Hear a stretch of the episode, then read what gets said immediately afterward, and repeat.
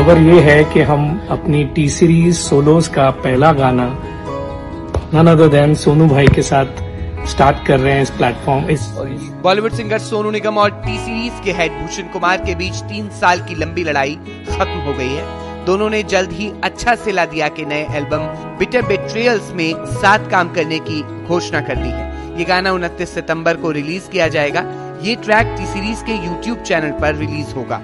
सोनू निगम ने अपने social media पर वीडियो शेयर करते हुए कहा कि मैं और मेरे भाई भूषण कुमार एक क्लासिक गाना वापस ला रहे हैं जो हमेशा हमारे दिलों के करीब रहा है।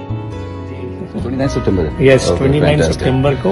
उम्मीद है आप लोग उसे इतना ही प्यार देंगे एक्चुअली ज़्यादा प्यार देंगे क्योंकि ये गाना अब और उसका इस गाने का नूर और बढ़ गया है अभी। सो उम्मीद है आप लोग उसे खूब पसंद करेंगे।